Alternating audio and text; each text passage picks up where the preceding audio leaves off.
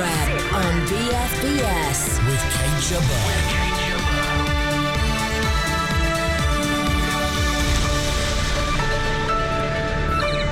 Have Trump's men blown the Korean peace deal? Are British pilots flying in a military muddle in the Middle East? It's Dambuster anniversary time. Will it ever lose its bounce? And why the military stands guard over the royal wedding.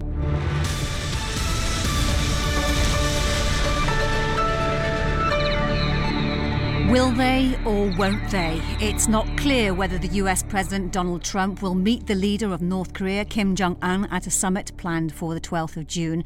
Pyongyang has threatened to cancel it if Trump's advisor John Bolton continues to push for unilateral nuclear disarmament. So, what is going on here?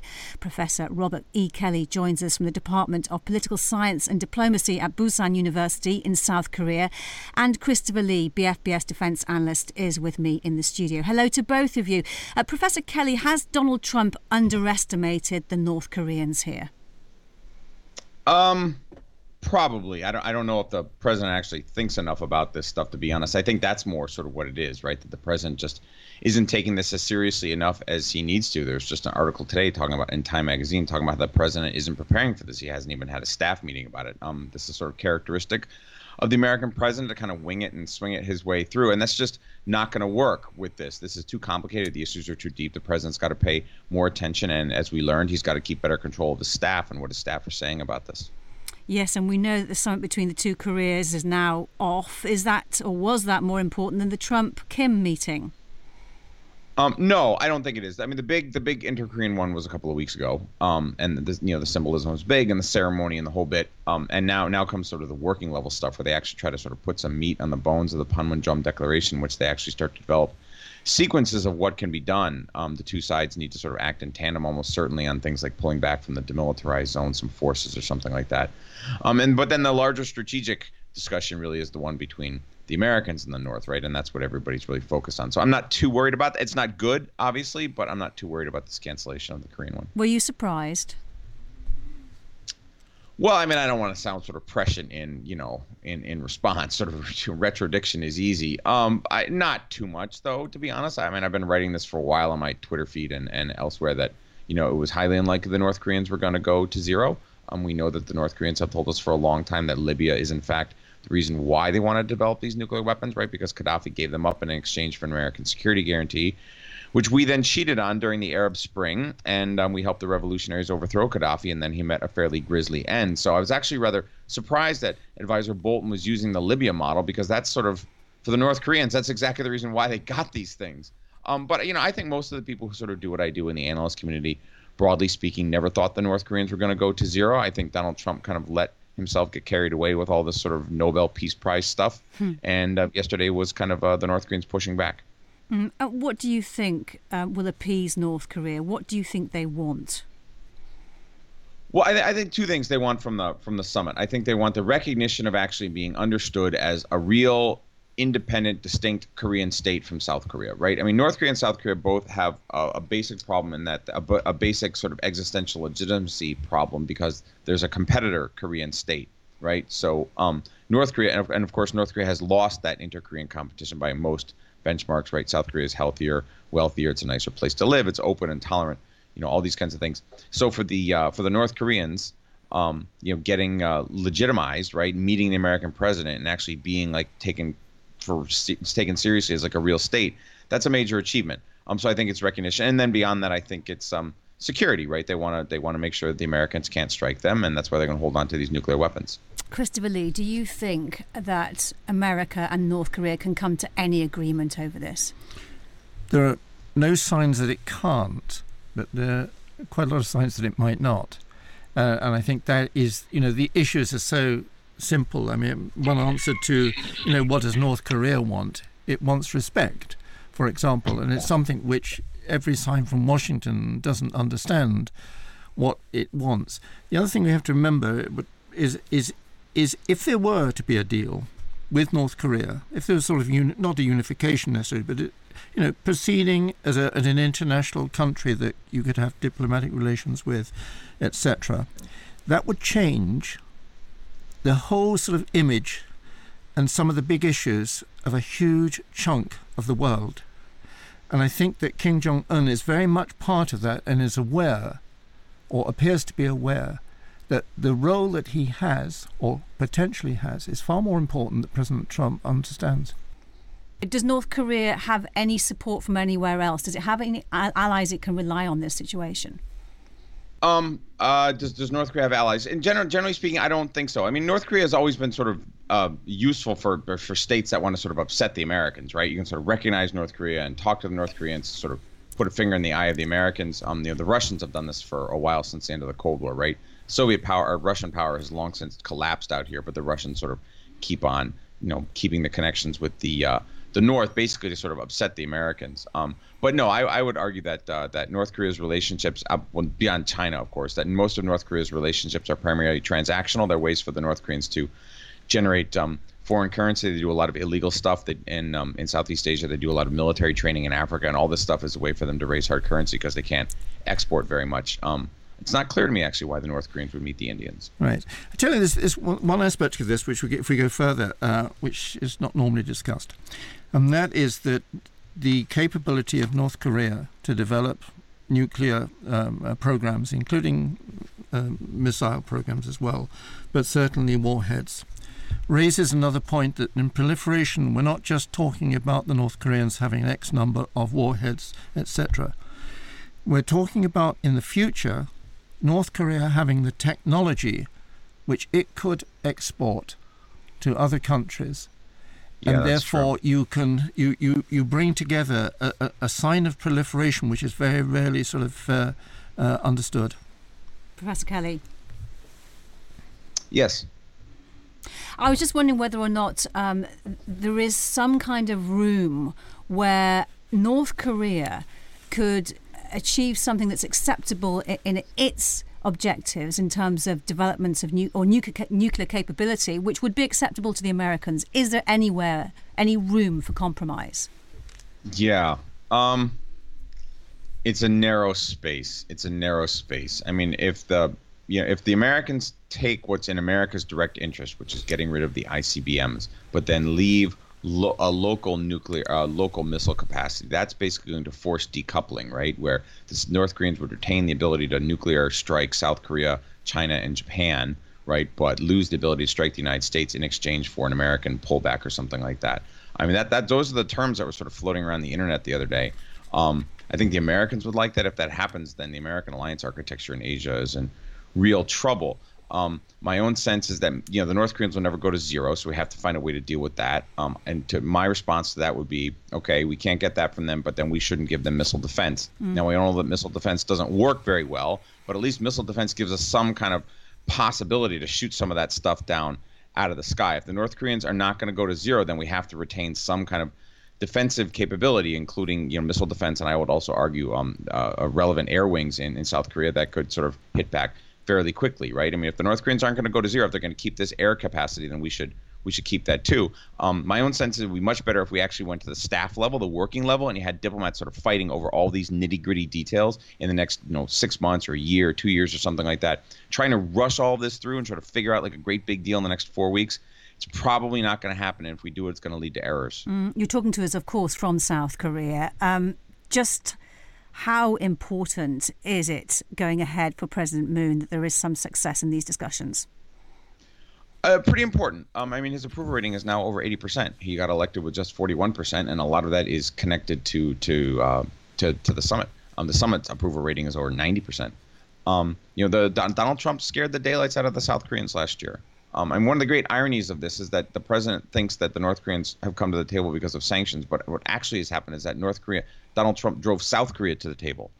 Donald Trump scared the country so much last year that he's created a dovish consensus for a deal with North Korea in South Korea because South Koreans are scared of him, mm. right? And nobody ever talks about this, but that's actually what's going on, right? I mean, Moon would not have 80% plus approval rating if it weren't for Donald Trump saying fire and fury last year because he only got elected with 41%. So yes, the mm. South Koreans want a deal and my concern is that they're actually so concerned about Donald Trump taking us back to fire and fury in the next six months if the summit collapses that the South Koreans are actually willing to make more concessions than they might otherwise do, right? Because they're so afraid of backsliding to, you know, uh, destroy, totally destroy North Korea. Mm. Interesting times. I'm sure we'll talk about this again. Thank you for your time today, though, Professor Robert E. Kelly from Pusan University. Thank you for joining us. Sit Rep with Kate Still to come, back to Bosnia, why a former army officer turned GP has returned to Srebrenica. And the groom war, will it be scarlet or navy blue for Prince Harry on Saturday? Rep. MPs on the Commons Defence Committee this week were told that combat flying in the Middle East has been full of dangers, not always involving the enemy. Here's Air Vice Marshal Johnny Stringer briefing MPs on the realities of Operation Shader. I'm not sure we've actually ever built anything so sophisticated as what we've had to use in Iraq and Syria. So, uh, if, I, if I could put you into the Air Operations Centre around the UK desk, you'd find a, uh, a team, uh, largely young men and women uh, imagery analysts, intelligence, uh, targeting support, legal advice, policy advice, uh, all overseen by a, by a relatively senior individual, taking a whole number of feeds that are coming in to assess first order is it, is it a valid military target? Is it part of data of a target set that we're, we're going after? Does it satisfy the rules of engagement? Does it satisfy UK policy? Is there clear military advantage? And all those levels are effectively a check and a balance on what we're doing. you have someone on the ground uh, giving you intelligence? Do you have forward air controllers, as it were? So the coalition had, um, uh, if it's American speak, it would be a JTAC, a Joint Tactical uh, Air Controller, so a team forward. Um, they are providing targeting information, but they are one of numerous feeds that are coming in. They may be the preeminent one, depending on the nature of the fight we're in. We would take that, that would come through a strike cell at uh, uh, one of two Gusting 3 locations in the theatre. And then the team on the desk, as I've just described, will be having that discussion with the strike cell to work out exactly what the target is, its validity, its compliance with UK ROE, etc. So a very in-depth process, but done at pace as well, because you cannot hang around. But to give you a sense of where those checks and balances are, in, in a six month period for one of our red card holders at the back end of 2016, of around 1,000 requests that came in, um, he approved around 400 or so, and we actually struck about 280. So over 50% fail a test. By the way, part of that may well be because the situation on the ground has changed. And things do, you know, do change. Mosul, highly dynamic fight incredibly congested urban area, a lot going on, and making sure we were getting the calls right was an absolutely you know, the guiding principle for UK targeting. That was Air Vice Marshal Johnny Stringer briefing MPs on the realities of Operation Shader. Christopher Lee, what do you think about what you heard there? It's it's quite revealing, and um, and Johnny Stringer's uh, Vice Marshal Johnny Stringer has this reputation of uh, looking at somebody and saying, "Has the man about to brief me? Does he really know what he's about to brief on?" And he he he nitpicks and nitpicks. And when you see the complexity in, let's say, a strike cell, an RAF strike cell, and so if you think that in, in just in a six-month period, which is not much, we have a public image of airplanes, aircraft from, say, Cyprus taking off, there they go, and there they come back, etc. And that's it. But when you think of 1,000, 1,000 requests to hit targets, to hit targets in, uh, in a theatre that could be changing by the hour, you've only got to suddenly discover that the target that you're going to has moved, is moved 200 mm. yards. That target is now sitting in in in a, in a hospital, so it's off. And so what happens out of a thousand, you get two hundred, mm. maybe two hundred and fifty. Say, okay, we, we, we can go that. It is a changing war, and that's where the RAF has probably had to fight uh, a far more complex war than, say, the Americans who don't have the same sort of uh, uh, adjusting rules of engagement, for example, that the RAF has and has introduced quite exclusively. All right, Christopher, stay with us. Now, a former army colonel who is now a GP has returned to Bosnia to see how the health of the people living there has been affected by the war more than 20 years on. Dr. Jonathan Leach is a PTSD specialist and visited the country with the British charity Remembering Srebrenica. He told me the different communities there are still very divided. So, the people we spoke to were all very, very pleasant, very hospitable, which is what you normally find.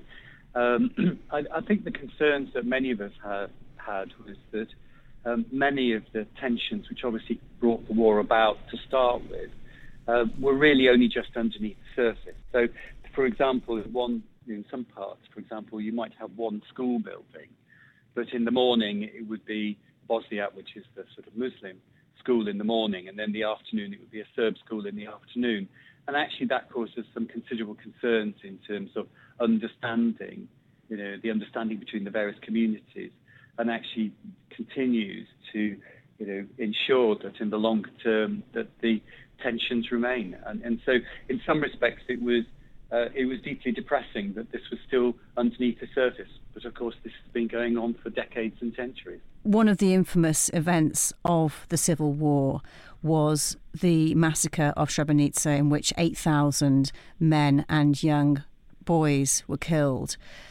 You met a doctor who was at the scene helping people um, on this trip, didn't you? What did he tell you? And doctor to doctor, what did you learn? So I met Dr. Pilav. Um, we spent quite a lot of time with him, and um, you know he was a doctor in um, uh, Srebrenica during the the the, uh, the shelling and uh, the shootings. Um, they were completely cut off, um, and I tried to reflect how I would be. Now I've seen war injuries during my service career, and I had access to painkillers. I had access to helicopters. I had access to antibiotics, the full things that you would expect from a, a NATO country. He had none of those. I had none of those. And trying to imagine how I would have coped, or anybody else would have coped, in terms of uh, doing an amputation by candlelight with no pain relief, or having to open somebody's tummy or open somebody's chest because that's what you had to do. Just indescribable just indescribable in terms of the things he was doing, and also just the terrible way that that would have affected, you know, the patients who he was necessarily needing to operate on, who were so badly injured. Mm. You are an expert in the treatment of post-traumatic stress disorder. Srebrenica obviously targeted men. What about the women who survived? So throughout the, the Bosnian War, there was a, a systematic uh, sexual abuse and rape of women. Um, and during this trip, we met quite a few consultant psychologists who were treating women who had unfortunately suffered this. And also, we met some women. For example, there was one lady who had set up a, a charity, a very inspirational lady, when, when I explained what she'd been through, because she had been, she'd suffered rape three times, but also her daughter, which she observed. And so, you know, just some of the most terrible things that you could imagine. Oh, and you say that um, this is a two way thing, your trip, and that you can offer back advice and support on how to treat people who've been through uh, mental. Uh, torture, really, mental stre- uh, stress. What kind of advice will you be offering? So, um, I, I, have a, a, a, privilege actually to be on the group with the National Institute of Health and Care Excellence, NICE as it's called, so we're in the process of reviewing um, all the treatments for PTSD. So this has involved a, a, review of all the international evidence, all the journals, the studies, everything like this, and we've looked at hundreds and hundreds of these. So uh, we'll be publishing this later this year, and I've said that what we'll do is that we'll offer that to them, and it'll be in the public domain, but I'll point them to it um, because there are lots of ways of PTSD that work. Um, uh, treatments that work. There are also some where the evidence just isn't there. Um, and in terms of actually concentrating on the things that work would be probably where uh, I'd be recommending. Um, th- they were doing a lot of the things, as I said, that we already do in this country, particularly within the Veterans um, uh, Mental Health Service. So it's, it, it, they're, they're, on the, you know, the, the, right the right area, mm. Um, but just a deeply humbling experience in terms of you know what they've been through, and also the fact that they're doing this with very, very little resource in comparison to the United Kingdom. That was Dr. Jonathan Leach. BFBS SITREP. It's 75 years since the Royal Air Force bombed three dams in Nazi Germany during the Second World War. The infamous Dam Busters raid was carried out by 617 Squadron and used a new technology, the bouncing bomb. Well, let's talk to Steve Darlow, who is an ambassador for the RAF Benevolent Fund as well as a Bomber Command historian and author. Hello, Steve. Um, this raid has gone down in history as British victory against the Germans, but what did it actually achieve? Well, I think it's important to look at the raid within the, the context of the Battle of the Ruhr that was taking place at that time and the Bomber Command's attack against the German industry in the Ruhr. And of course, industry requires water. And these reservoirs at that point in May, they were at their fullest. So if they could breach those dams, it was going to have a, an impact. And two of the dams were breached, um, affected hydroelectric electric power. Um, there was damage to industry as well. Probably if it had been followed up with some conventional bombing while the repairs were going on, uh, the, the damage would have been to a, a greater extent. But um, in terms of the objectives of the raid, well, I mean, it was extraordinary. They did manage to breach those those two dams, and it did impact um, the German war machine. And it was all part of shifting the air battle from the skies above this country to the skies over Germany. Yes, and I mentioned that infamous bouncing bomb. Can you explain the technology behind it? How was it developed exactly? Well, originally, um, Barnes Wallis, the inventor, he was sort of working with with the Admiralty, looking for shipping, and they couldn't attack this the dams through the conventional bombing. It would have to be too precise. And there were torpedo nets protecting the dams themselves. So they had to really place £9,000 worth of explosives against the, the dam's wall. And uh, ingeniously, Barnes Wallis came up with the idea of skipping uh, this rotating, spinning uh, sort of kettle drum um, across the water so that it reached the actual dam wall, sunk, and then uh, then exploded at a pre predetermined depth. Mm, why is it, do you think, that the story of the Dam has got such legendary status, even a film being made, of course? It, it's it's a remarkable story. There were two books. Paul Brickhill wrote his book, and then uh, Guy Gibson commanded 617 Squadron. He did Enemy Coast Ahead, and it's just got all the elements of a great story. There's the ingenuity of Barnes Wallis. There's the bravery and the, the airmanship of the men who actually uh, flew that mission. And, and I mean, there's the sad side of it as well, of course, is that 53 young young lads didn't make it um, make it back from the raid. So it's um, it's a great story. I think um, I, th- I, I, think there's one thing, Steve. When you look at the film, which is shown every year, isn't mm. it, or yes. somewhere, yeah. uh, it's only in the film, very rarely in the discussions of history, that record what you've just said, and that's the number of guys that didn't make it back. Mm. It was a it was a blistering, blistering shock uh, to Bomber Command, the cost of that raid, which they just sort of anticipated. By the way, just as a um, as an aside, um, Barnes Wallis, when I was terribly young, took me outside to the lake near uh, near Guildford, uh, and we did what every pa and every grandpa has since done. We took flat stones, and he showed me how to skim them across the water. And you see that happening. Barnes Wallis did. Yeah, yeah, oh, really? yeah, really? yeah. And you see this. You know, I was, I, I could hardly sort of lift the damn thing. Never, I could hardly lift the thing, uh, in, in, in, instead of anything else. But it was a remarkable thing. You, you stood there and sort of looked and said, "Well, what did you really have to do with it?" Uh, just a question, Christopher. How many skims did you get? how, how well did you do? I did very, very badly. In fact, I have since done very badly when I've actually done it with my own children. But the point was, there was this man who was quite an insignificant part. Now, when you look at the film, when you read Paul, Paul Brickhill, for example, and I suppose Guy Gibson, but more Paul Brickhill, um, and if this is right, Steve, you get the impression how insignificant a character, how insignificant he was as a person. He wasn't part of this heroic sort of stanza that they normally put on display. Uh, Steve Darlow, at the time, how much recognition did the Dam Busters actually get? Well, immediately afterwards, the, the press press went to town on it. They really had an opportunity to, to present this victory. This is May 1943. The, mm-hmm. the, Germans are suffering setbacks at this stage, but by no means is the war over. It's another year before we get to, to D-Day. So here was an opportunity to show that we were we were still fighting back, and and we could in, seriously damage their their war machine. I tell you, it's one other thing. Put it in modern context. The Ruhr how many civilians would die was one of the discussions. Now, mm. today, when we're thinking about so called collateral damage all the time, what was the casualty? Uh, what was the casualty figure? Uh, about 1,300 yeah. civilians, and a, a, l- substantial number of those were foreign workers. Yeah, and you see, when you get a more than a thousand people, if you if you took a plan in now, and said, "Sir, this is what we want to do," uh, they would say, "How many will die?" And it was that period also of, as you say, shifting the war from from the Blitz, etc., which which was over by then, but shifting the war.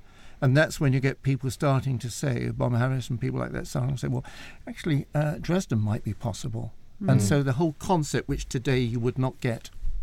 What do you think, Steve, was the, the most impressive thing about the Dam Busters raid? The air, the airmanship is just remarkable to fly at low level from the Dutch coast all that way across Germany to line up on those dams, avoiding the land spits, place the bomb from the right height, from the right distance, in the right place, and actually be able to breach two of those dams. It's just remarkable airmanship and and the bravery as well. I mean, Gibson circled round and came in with some of it, the other crews to to draw fire from them. Um, but yes, as we know, you know, 53 young lads lads didn't didn't make it back. We had a very uh, interesting, very poignant ceremony at the London Bomber Command Memorial yesterday. The RAF Benevolent Fund hosted it with the laying of 53 pairs of gloves at the memorial, and that, that really brought it home. And there's a special screening of the film tonight, isn't there? There is at the Royal Albert Hall again with uh, supporting the Benevolent Fund. They've remastered it, big screen. It's being simulcast across the nation. Glenn Miller Orchestra are going to be playing, so I think it'll be, it'll be quite an evening. Well, good to speak to you. Steve Darlow, thank you very much for your time today. Now, Prince Harry will marry Meghan Markle, as if you didn't know, in St George's Chapel at Windsor Castle on Saturday. It's the people's wedding, but the military closest to the prince will be on parade. at Christopher Lee, they're not the people you usually see at these state occasions, are they? No, it's very small. It's 250. Um, but the RAF regiment is there because he is a com- honorary commandant of the RAF regiment. There's a small ships and divers group. Now, most people, even in the Navy, has never heard of them. But that is because, again, he is the commandant of that uh, that group. Uh, the Royal Marines, they've got a small group there, 25. Um, they are uh, the sort of people you normally see at royal weddings playing. Uh, it's their it's their band, but these guys are standing guard, and he is the new, well, relatively new, last year Captain General, uh, sort of uh, uh, of the Royal Marines. Uh, he's Colonel of the Irish Guards, the most junior of the Guards Regiment, and also, of course, his own household cavalry. Although he was a dragoon, and Princess Anne's guarding. Uh, she is the Colonel of the dragoons. Now, a lot of people who'll be tuning in to watch it on television want to see what the bride is wearing, but what about the groom? What uniform will he wear? I've got, I've just got a small, small bet Go on, on as this. ever. well, as, as ever. I've got a small bet that he'll actually wear, for the first time to be worn at an occasion like this, I suspect he might wear the Royal Marines uniform. Mm-hmm. Uh, it's it's all right. It's not as it's not as flashy as the Irish Guards, which Reflecting his new role, of course. well, it's a more a, a more modest role and a, and a quieter role, and no billiards will be played. But the point being, is that this is the first time that it will be. He is now the uh, c- Captain General. Uh, of, of the Royal, Royal Marines.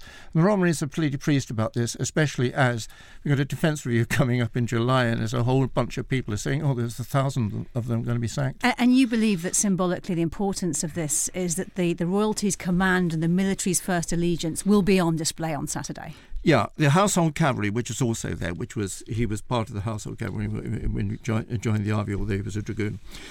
Household cavalry is the oldest regiment in the in the in the British Army.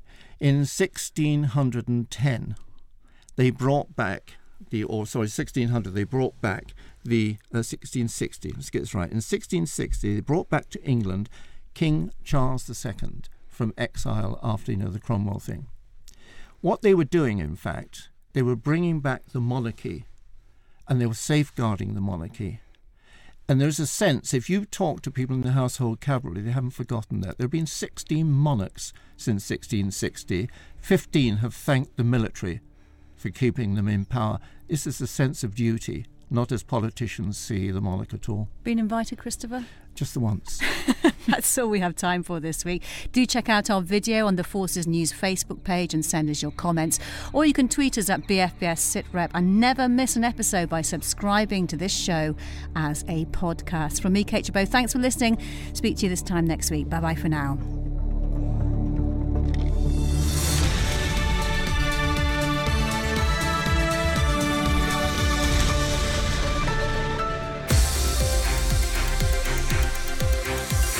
The best of British news, sport, and entertainment for the British forces overseas. This is BFBS Radio 2. The military have